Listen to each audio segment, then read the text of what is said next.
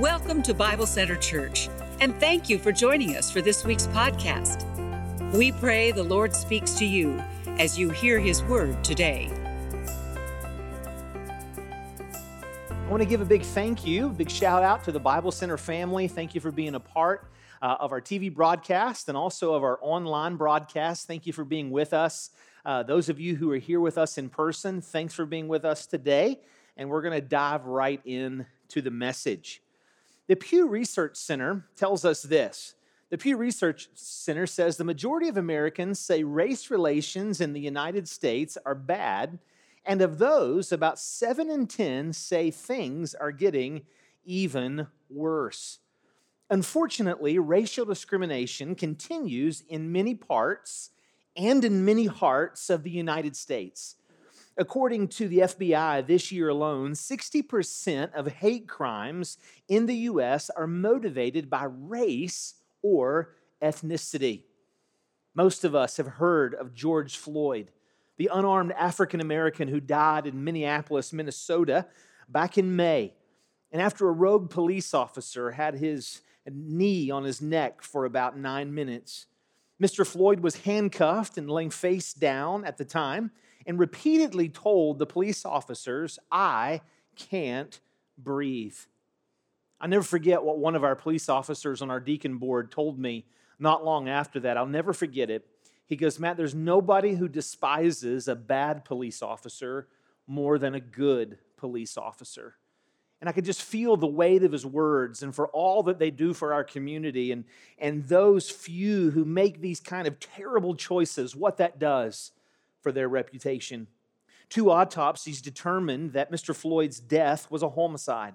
The officer who knelt on Mr. Floyd's neck has been charged with second degree unintentional murder and second degree manslaughter.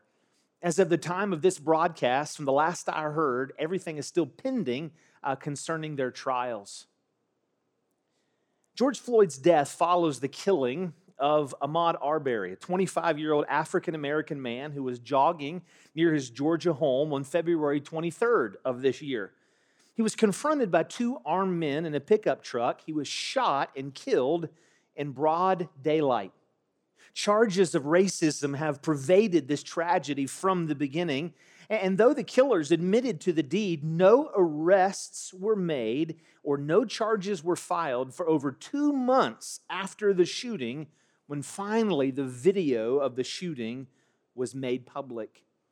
And I think rightfully so, many are asking would, would the same outcome have happened had it been a white man jogging and someone from another ethnicity uh, behind the gun or behind the wheel? It highlights a unique anxiety that has long troubled runners. Those in the running community say that, Matt, you can run just about anywhere in Charleston. But my African American friend says there are places that I cannot run or times of day that I cannot run in those places because of the color of my skin. The deaths of George Floyd and others have, have just added to this racial tension that we experience in our world today. And so today I want to bring a message simply entitled uh, The Story, the Biblical Story of Race and Racism. The biblical story of race and racism. Now, let me admit at the outset of this message that I am not the expert on all things racism. I grew up in a beautiful neighborhood, uh, but mostly hung out with people who looked like me and, and think like me and had the similar culture as me.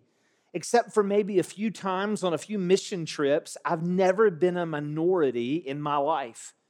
I know I have definitely never been the victim of racism in my life. And so I don't stand before you today somehow as the authority on all things racism.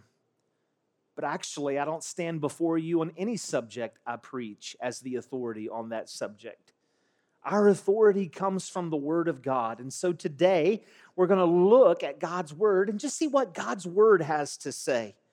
What does it say about the story of race and racism? What does Jesus invite us to do about it individually? What's He inviting us to do about it as a church? What should we be teaching our children and our grandchildren about race and racism? And what errors have crept into our society, but even more, even more fearfully, have crept into the church or Christianity that we need to correct? Thankfully, today we're going to discover the solution together from God's word. And, and my goal today is not to make a political point, but my goal is to make a biblical point. And actually, my goal is to make much of Jesus. And when we see Jesus' love for the world, Jesus' love for us, my prayer is that people will then begin to see Jesus through us. If you're the note taking type, I want to encourage you to pick up the app, download the app. Uh, you can get it there in your app store. It has all the sermon notes. Now, in most of my sermons, there's usually 50 or more verses uh, that go along with it. And so I'm just trying to provide them there for you to study through the week. We're not going to look at very many of those uh, today, but I would encourage you to get the notes and follow along to see all the scriptures connected with what I'll say today. Here's what I want you to know. Here's the first idea that I want you to know. Number one, God created the human race with predictable unity and beautiful diversity. He created the human race with predictable unity. We're going to talk about that in a minute, and beautiful diversity. Genesis chapter 1. Genesis chapter 1 and verse 27 says So God created mankind in his own image. In the image of God, he created them, male and female, he created them. So when we talk about predictable unity, we're talking about the way we reflect God's image. We are made in the image of God. What is that predictable unity? But then when we talk about beautiful diversity, we're going to see in a minute that we actually reflect God's imagination. All of God's imagination seen in his creation, specifically in humankind. We reflect God's image, predictable unity, in a number of ways. We, predict, we project God's image spiritually. God made us in his image, spiritually speaking. Back in the book of Genesis, we see that when God created Adam, he breathed into his nostrils the breath of life. That's what makes us different from the animals. There's not only a human life, a physical life to us that all the animal kingdom shares, but there's a spiritual, soulish life to us. Both Jesus and the Apostle Paul teach in the New Testament that there's a spiritual nature to us as well as a physical nature to us. We're also created in God's image relationally. Relationally. God, by nature, is relational. We saw a few weeks ago when we had the sermon on the Trinity that in eternity past, the Father loved the Son, and the Son loved the Spirit, and the Spirit loved the Father. In eternity, they've been relational by nature. And so when God says you're made in the image of God, that's not only a spiritual truth, but that's also a relational truth. That's why we crave, even those of us who are raging introverts, we crave community, we crave relationship. God created us in his image rationally. Rationally. Remember what Jesus said in Mark 12 30 love the Lord your God with all your heart, with all your soul, with all your mind, and with all your strength. Luke chapter 2 and verse 52, we find that Jesus increased in wisdom and stature and favor with God and man. Romans chapter 1 tells us that all humanity, no matter where you're born, when you're born, all of us can cognitively comprehend God just by what we see his fingerprints in nature. God's created us rationally in his image. We're also made morally in his image. Back in Genesis chapter 1, after God created everything, including uh, humanity, God said, It is good. God created us with this moral sense to us. We're going to talk about how that went rogue uh, later on. But God also created us in his emotional image. The shortest verse in the Bible, John 11 35, Jesus wept. The book of Ecclesiastes says there's a time to laugh and a time to cry. God gave us entire books of the Bible that deal with our emotions. The book of Psalms, uh, the book of, uh, we find in the book of Lamentations, the grief that He allows for us to feel. God created us emotionally. Over and over again in the scriptures, you see that God has emotions. God can be grieved, God can be joyed. So when we say that you're created in God's image, it's more than just one little thing, it's, it's a diversity of things. You're also created in God's royal image. This is one that maybe you've heard of, maybe you haven't. But in Genesis chapter 1 and verse 26, God said that He made us in His likeness to rule over creation. In Genesis 1:28, God said that our job is to fill the earth subdue it, and again to rule over creation. In Psalm 8, the entire psalm, it's a short psalm, but I would encourage you to read Psalm 8. And God talks about the beauty of humanity. Now, when we watch the news, there's not a lot of beautiful things that we see about humanity. But God created humankind to, for us to, to share in his royalness from the standpoint that we rule over creation. Thousands of years ago, kings and pharaohs notoriously built huge statues, and some do that even today. It was nothing for a fisherman or a merchant to float in through the Mediterranean and, and maybe to, to make port in, say, Lebanon or Syria, you know, or say Lebanon, and, and to see a statue of Pharaoh hundreds, if not thousands of miles away but that statue represented that the king is in charge of this place. The statue represented the king is in charge of this place. And that's exactly what it means for us to be created in the image of God. We're representations. We're not God, but God created us so that when all of creation looked upon us, they would know the king is in charge of this place. He created us with this sense of predictable unity. No matter where you're from, your ethnicity, uh, your nationality, we share these things as human beings. But then God also created us with beautiful diversity. He created us with beautiful diversity. In our maleness, one way is in our maleness and our femaleness. According to Genesis 1 and 2, uh, God created us male and female. We need not make those descriptions out to be more than what God intended. In other words, uh, you're not more male or more manly because of how many deer you've killed. Right? I'm about to go deer hunting next year, next week, and so I'm just putting that out there so everybody can hear. My wife can hear. You're not more manly for how many deer you kill. Uh, you're not more of a, of a female. You're not a better woman for how many pies you can bake or, or whatever else the stigma is. Let's not add more to uh, what the Bible says, but I think we can all appreciate the differences in men and women and the way that they point us to God. There are ways that my wife and two daughters will point me to Jesus in ways that my son and my guy friends that I hang out with never will because there's just something about God creating us in His imagination, in maleness and femaleness, that show His beauty, that show His glory. But God also shows His imagination in our ethnic and racial heritage, in our ethnic and racial heritages. He created a diversity of ethnicities and races in His image for His glory and with His love. Now, we need to remember Acts chapter 17 and verse 26 tells us that we all came from one blood. We came from Adam and Eve. But Adam and Eve's race or their ethnicity is never mentioned in the Bible, it's never identified. Evidently, their DNA contained all the instructions needed for the variations of all humanity. Genesis 3:20 tells us that Eve is the mother of all living.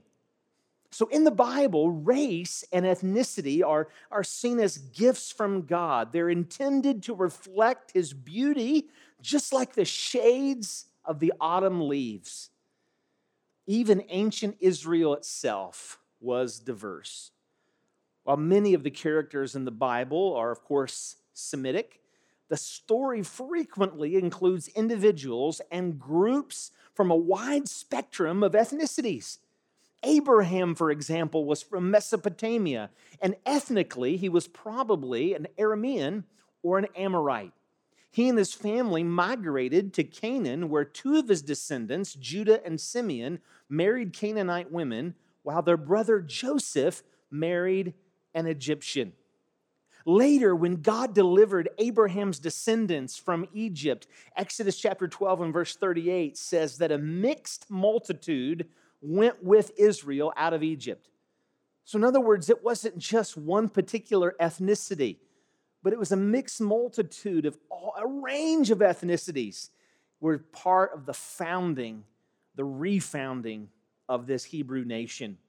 It implied that people from other ethnic groups, and we see that throughout the Old Testament. Rahab was a Canaanite, Ruth was a Moabite, and so forth. I remember the first time I heard about Moses' wife. You know that Moses' wife, according to the scriptures, uh, was from Cush. Cush, or in other places, it's translated Ethiopia. This was a powerful black African kingdom located on the Nile River just south of Egypt that played a big role in the Bible. According to Jeremiah 13 23, people from Cush or Ethiopia were notoriously beautiful and had rich black skin.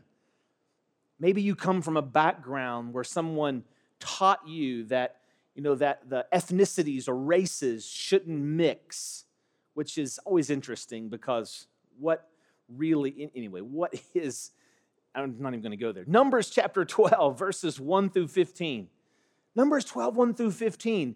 You have Moses' sister, Miriam, and brother criticize Moses. You can read it, Numbers 12, 1 through 15. They criticize Moses for marrying a woman of another ethnicity. And it's the first time we see God gets angry. God gets angry at Miriam, strikes her with leprosy. His brother thinks they're all going to die, and Moses p- p- pleads with God and begs God to forgive his sister and to forgive his brother. Just a beautiful example of racism in the Bible. We've seen that even where we live. I love it that it's from this same region of Ethiopia where the first convert to Christianity, the first non Jewish convert to Christianity came from. In Acts chapter 8, you remember the Ethiopian eunuch? We've all heard about the Ethiopian eunuch. He was from the same place where Moses' wife's family was from. This is something for us to remember. The first non Jewish believer in the New Testament the first non Jewish believer in the New Testament was a black African. What a beautiful, beautiful truth of the scriptures. According to the scriptures, God made all ethnicities. And even when we get to heaven, this is what we're going to see. Revelation chapter 7, verses 9 and 10. After this, I looked, and there before me was a great multitude that no one else could count from every nation, tribe, people, and language, standing before the throne and before the Lamb. They were wearing white robes and were holding palm branches in their hands. And they cried out in a loud voice, Together, people from all over the world, together, salvation belongs to our God who sits on the throne and to the Lamb. God loves to show his imagination in his creation.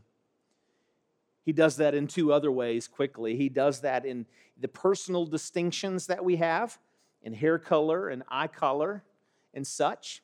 God does that in hair color and eye color and such. He also shows his, his diversity in our giftedness, spiritual callings and giftedness determined from the womb but God created the human race with predictable unity and beautiful diversity. What a truth for us to remember this week, for us to remember as we engage with the people in our lives. But number two, regrettably, sinful actions and attitudes plunge the human race into disunity, division, racism, slavery, and selfishness.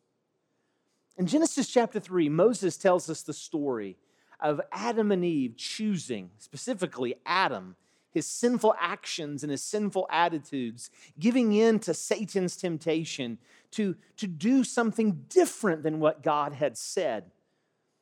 He brought the curse of sin on the whole world. Therefore, peace was shattered. Shalom was shattered. Love and acceptance devolved into division and racism and greed and slavery. The Oxford English Dictionary defines racism like this Racism is prejudice, discrimination, or antagonism, antagon, antagonism directed against someone of a different race based on the belief that one's own race is superior. Now, racism isn't new. We saw an example of it in Numbers chapter 12. You can read through the Old Testament and through the New Testament and see that racism has just been part of the human existence really since the fall.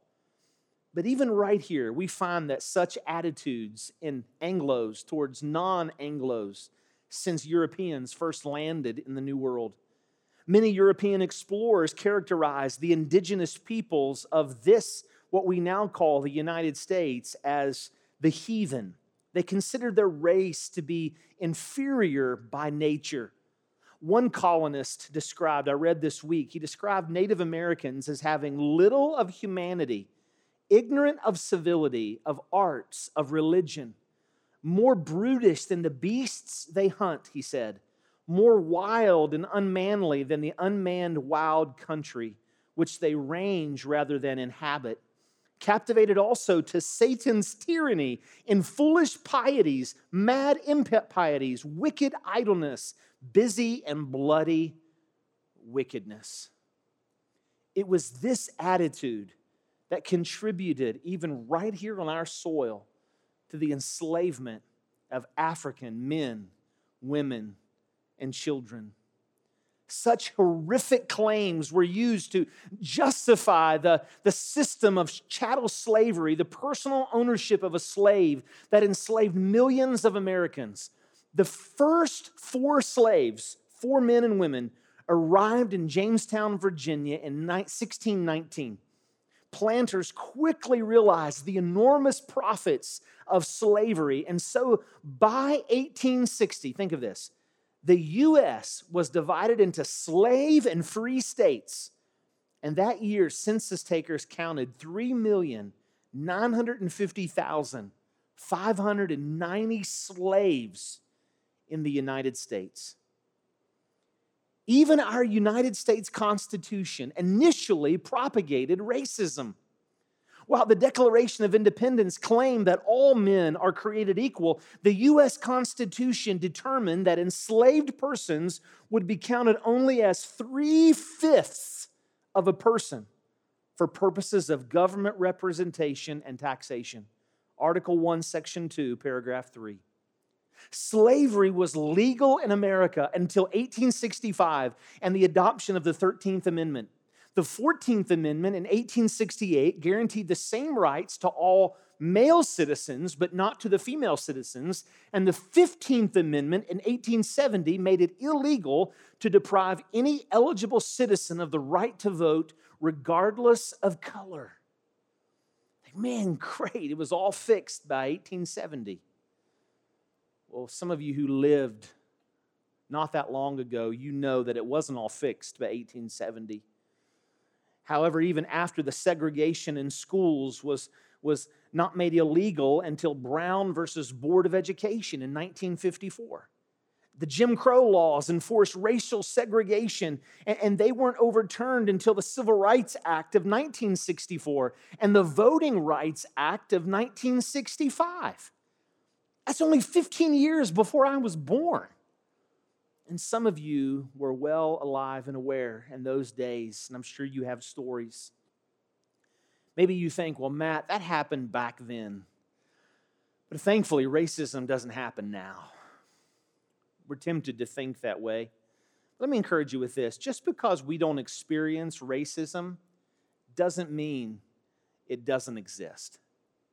Just because we don't experience racism doesn't mean it doesn't exist. I would encourage you to ask someone of a different ethnicity than you about their experiences of racism. Just ask them.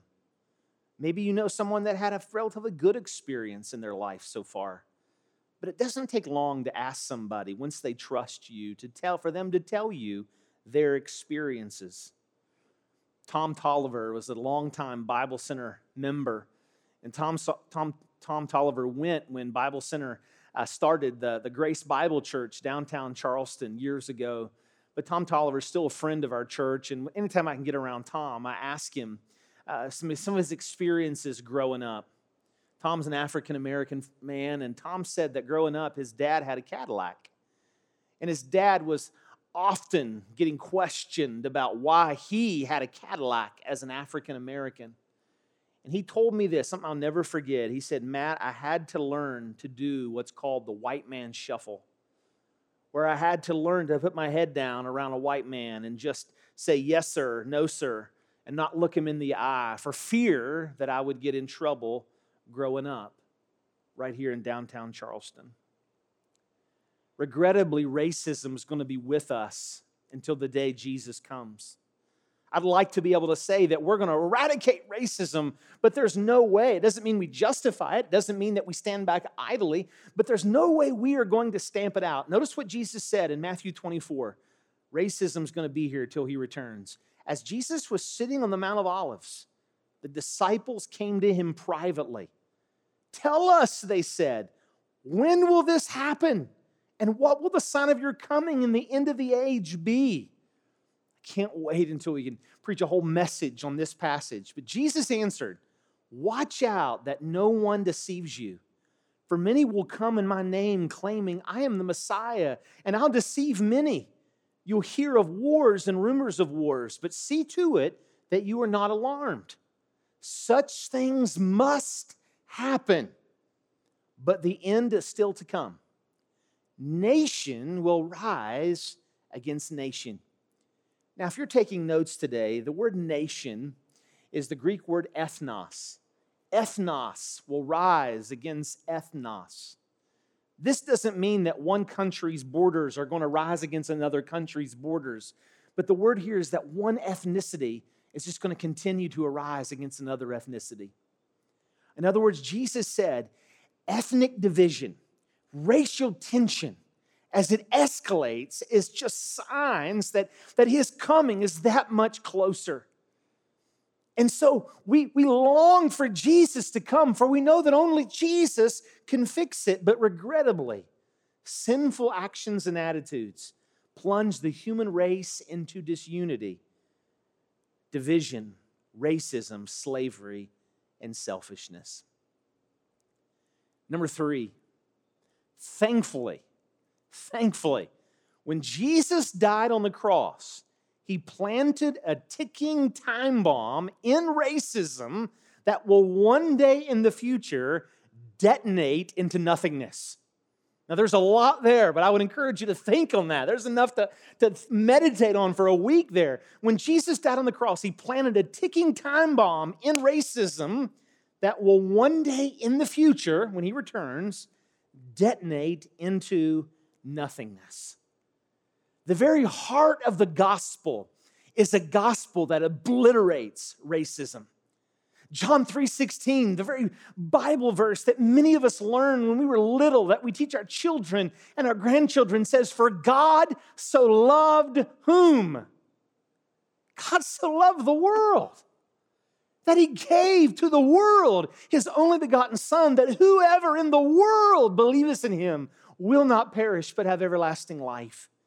Romans 5 8, God showed his love toward us, and that while we, the world, was yet sinners, Christ died for us.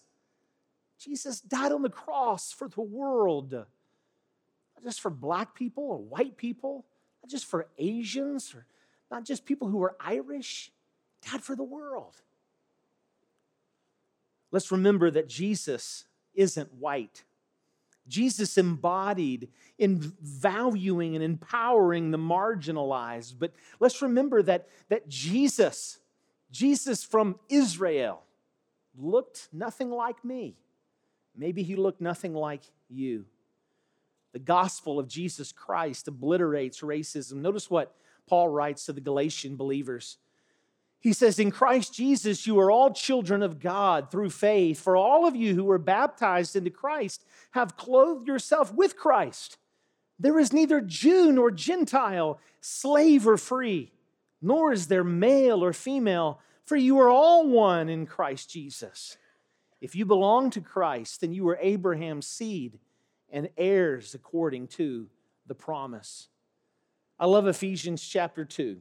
Ephesians chapter 2 shows us this ticking time bomb in racism. But now in Christ Jesus, you who were once far away have been brought near by the blood of Christ. For he himself is our peace, who has made the two groups one. That's Jews and non Jews. Has made the two one. And it says, has destroyed the barrier, the dividing wall of hostility by setting aside in his flesh the law with its commands and regulations. His purpose was to create in himself one new humanity out of the two, thus making peace, and in one body to reconcile both of them to God through the cross, by which he put to death their hostility. He came and preached peace, it says, to you who were far away, and peace to those who were near. For through him we both, both groups, Jews and non Jews, every nation, every ethnicity, has access to the Father by one Spirit. Consequently, you are no longer foreigners and strangers, but you're fellow citizens with God's people and also members of his household. I am so glad to declare that racism is temporal. Jesus isn't racist. The church isn't called to be racist. The kingdom isn't racist. And one day, the new heaven and the new earth will have no racism. As you read the book of Revelation in chapter 5, in chapter 7, in chapter 10, in chapter 14, in chapter 17, in chapter 20, over and over again, it says, People of every tongue, of every tribe, of every language, worshiping at the throne. That is a beautiful picture. That is a beautiful thought. Therefore, number four, and lastly, what can we do with this truth? Therefore, Jesus calls us to treat all people with the dignity they deserve as image bearers of God. Jesus calls us to treat all people with the dignity they deserve, not because they're Christian, not because they vote like us, not because they look like us or from our state. No, only because they're fellow image bearers of God. Listen to the truths of Leviticus, all the way back in Leviticus. Chapter 19, verse 34 The foreigner residing among you must be treated as your native born. Love them as yourself, for you were foreigners in Egypt. I am the Lord your God. Matthew 7 12 is the golden rule. Jesus said, In everything, do to others what you would have them do to you. For this sums up the law and the prophets. Mark 12, 30. So in everything, says, Love your neighbor as yourself. There is no commandment greater than these. Acts 10, 28. He said to them, You are well aware that it is against our law for a Jew to associate or visit with a Gentile, but God has shown me that I should not call anyone impure or unclean. Not just Jews or just anyone impure or unclean. In verse 34 and 35, he says, Then Peter began to speak. I now realize how true it is that God does not show favoritism, but accepts from every nation the one who fears him and does what is right. James chapter 2 and verse 9, but if you show favoritism, you sin and are convicted by the law as lawbreakers. And then lastly, 1 Peter chapter 2 and verse 17. Show proper respect to everyone. Love the family of believers. Fear God. Honor the emperor. Jesus calls us to treat people with the dignity that they deserve as fellow image bearers of God. Here's what I want to ask you to do just one thing. Sometimes we finish up a message and I've got five things for you to do, but today I've just got one thing.